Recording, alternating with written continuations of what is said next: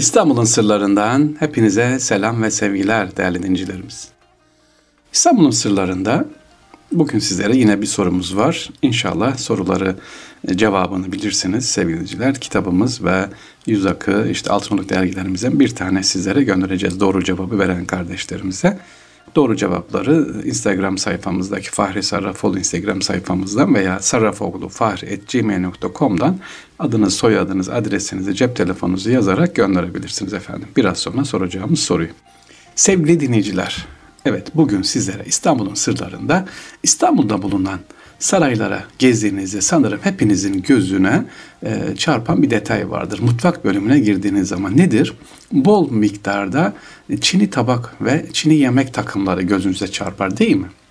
Giriyorsunuz. Renkli renkli böyle çini takımlar yani orada ne göremezsiniz? Bakır tabakları pek fazla göremezsiniz. Sahanlar vardır ama daha çok padişahın ya da sultan sofrasına giderken, yemek masasına giderken ne gider? Çini tabaklar e, daha çoktur. İşte ben size bugün bunu soracağım. Neden acaba e, padişah sofralarında ya da zengin böyle vezir sofralarında e, bakır kazanlar, bakırlar değil de efendim çini tabaklar gider. Onu soruyorum size nedeni nedir? Önce anlatalım efendim. Çünkü hiçbir şey tesadüf değil, tevafuk e, bakalım. Bunun bir anlamı olmalı. Padişah Sultan II. Mahmut'un emriyle Topkapı Sarayı'nda yemekler çatal kaşıkla ilk defa yenmeye başlamış ama bir daha altını çize diyor ki mutlaka yemekler ister misafir olsun ister kendileri yerken mutlaka yemekler nasıl olacak? Çini tabakla gelecek ve 2. Mahmut döneminde tam bir Avrupa usulü yemek masası donatılıyor. O zamana kadar çorba ve hoşaf kaşıkla, şerbet bardakla, diğer yemekler ise sağ elin iki parmağı kullanarak yenildiği için Sultan Mahmut Han'ın bu emri saray mutfağını hem şaşırtmış hem de bu kadar çatal kaşık nereden bulunacaktı onun telaşına düşmüşlerdi. Peki acaba padişah neden e, çatal bıçak kullanımı mecbur tutmuştu?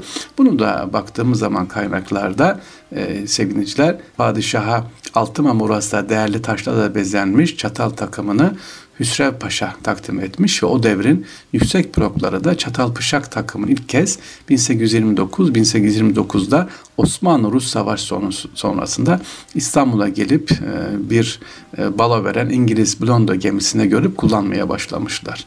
Yani o dönemde yeni gelmiş e, İstanbul'a Çatalpışak takımı.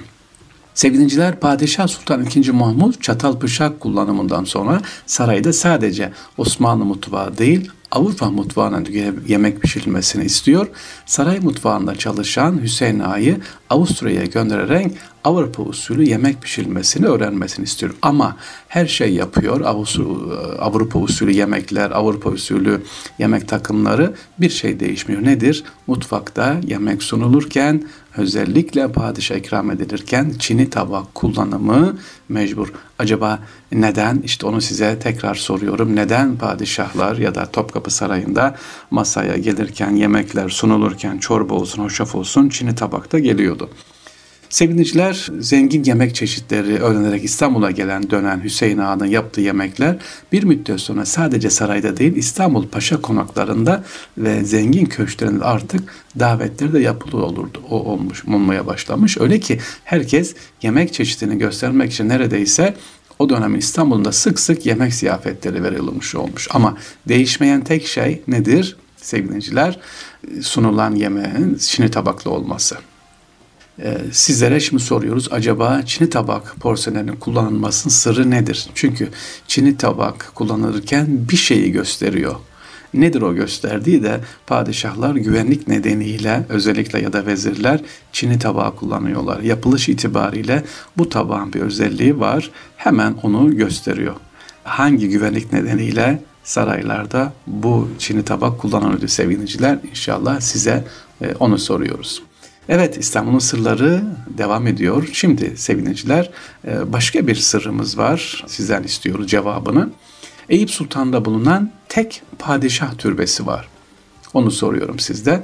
Tek padişah türbesi ve Eyüp Sultan Hazretleri'ne olan saygısından dolayı türbenin hemen Eyüp Sultan Hazretleri'nin yanına değil deniz tarafına yaptırıyor ki bu İstanbul'un manevi fatihi ve misafirine karşı bir saygısızlık olmasın diye. Yine e, bu padişahın kendi tavsiyesiyle bir başka ayrıntıyı özellikle dikkat çekiyor. Diyoruz ki türbenin kapısı e, normalde kapısı girdiğiniz aynı zamanda Eyüp Sultan Hazretlerine dönmüş oluyorsunuz. Yani normal ön kapıdan girdiğiniz zaman bulunduğu yerden Eyüp Sultan gittiğiniz zaman sırtınızı Eyüp Sultan Hazretlerine dönmüş olacaksınız. Fakat hayır türbe yaptırırken öyle güzel bir edeple yaptırılıyor ki sevgiliciler Haliç tarafına sırtınız denize geliyor. Önünüzde Eyüp Sultan Hazretleri var. Kıble solunuzda kalmış oluyor. Bu soruyoruz. Eyüp Sultan Türbesi'ne yakın olan Eyüp Sultan Hazretleri'nin türbesine yakınında bulunan tek padişah kimdir acaba? Başka padişahın türbesi yoktur. Paşalar vardır Hazire'de ama e, diğer padişahların mesela Kanuni Sultan Süleyman'ın, Fatih Sultan Mehmet Han'ın, Yavuz Selim'in, işte Ayasofya'da var, Süleymaniye'de var ama bu padişahımızın türbesi sadece burada kendisi. Aslında Bebek'te de bir cami yaptırmış ama türbeyi Bebeğe değil Eyüp Sultan Hazretleri'nin buraya yakınına e, yaptırılmış hemen aşebenin olduğu yerde. Sevgiliciler bu padişahımızın bir özelliği var. Ölmeden bir gün önce bir e, güzel çalışmaya katılıyor. Her yıl Kadir Gecesi'nin bir gün önce Topkapı Sarayı'nda bulunan Hırkayı Saadet Dairesi açılır ve padişahın hazır bulunduğu bir ortamda temizliği yapılırdı. E, bu esnada Resulullah sallallahu aleyhi ve sellem Efendimizin mübarek hırkası da çıkartılır. Teberrüken e, kol kısmı, yen kısmı gül suyuyla yıkanırdı. İşte padişah yine ayakta bulunur. Bu törenin bitişine kadar nezaret ederdi. Bu padişahımız ölmeden bir gün önce çok hasta olmasına rağmen törene katılıyor. Üstelik kendisine efendim buyurun istirahat buyurunuz demesine rağmen tören bitene kadar asasına durarak e, bu hırkay şerifin açılması temizliğine nezaret ediyor sevgiliciler. E, bu türbemiz e, Eyüp Sultan Hazretleri'nde bulunan ve size sorduğumuz padişah buraya e, sevgiliciler en son defnedilen e, burada tek bulunan bir padişah türbesi. E, türbenin özelliği üzerinde pirinç üzerine Esma-ül Hüsna yazılı. Türbe içerisinde sandukan üzerinde yanında işte efendim eşli Kamres Kadın Sultanı ile oğlu Necmettin Efendi burada gömül efendim. Ee, yine torunlarından Şehzade Mehmet Ziyaettin ve Şehzade Mehmet Nazım Efendi, Şehzade Mehmet Ziyaettin var burada.